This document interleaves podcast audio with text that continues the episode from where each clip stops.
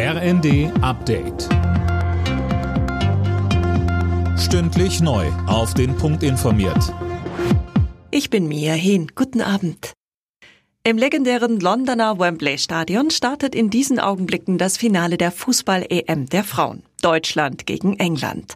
Im Fokus dabei einmal mehr ist DFB-Kapitänin Alexandra Popp, die in den bisherigen fünf Partien des Turniers je mindestens einmal getroffen hat.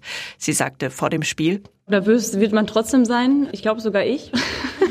auch mit, mit viel Erfahrung. Aber ich freue mich einfach darauf und versuche da gerade auf dem Platz das Ganze auch gar nicht mehr zum Vorschein zu bringen. Also meistens ist es eh, sobald der Anpfiff stattgefunden hat, die Nervosität wie verflogen. Die DFB-Frauen wollen heute gegen England ihren neunten EM-Titel holen und damit ihren Rekord weiter ausbauen. Bei der Auermutter Lufthansa rückt ein Streik der Pilotinnen und Piloten näher.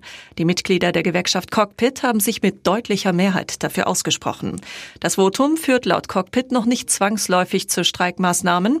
Es sei aber ein unüberhörbares Signal an die Lufthansa.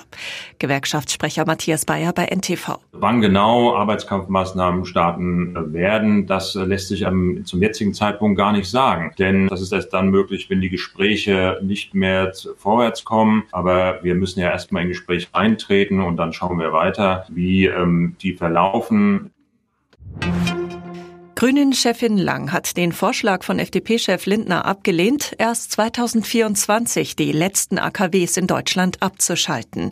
Allerdings ließe sich im ZDF eine Hintertür für längere Laufzeiten offen. Sie will abwarten, was der Stresstest für die Stromversorgung ergibt, so lang.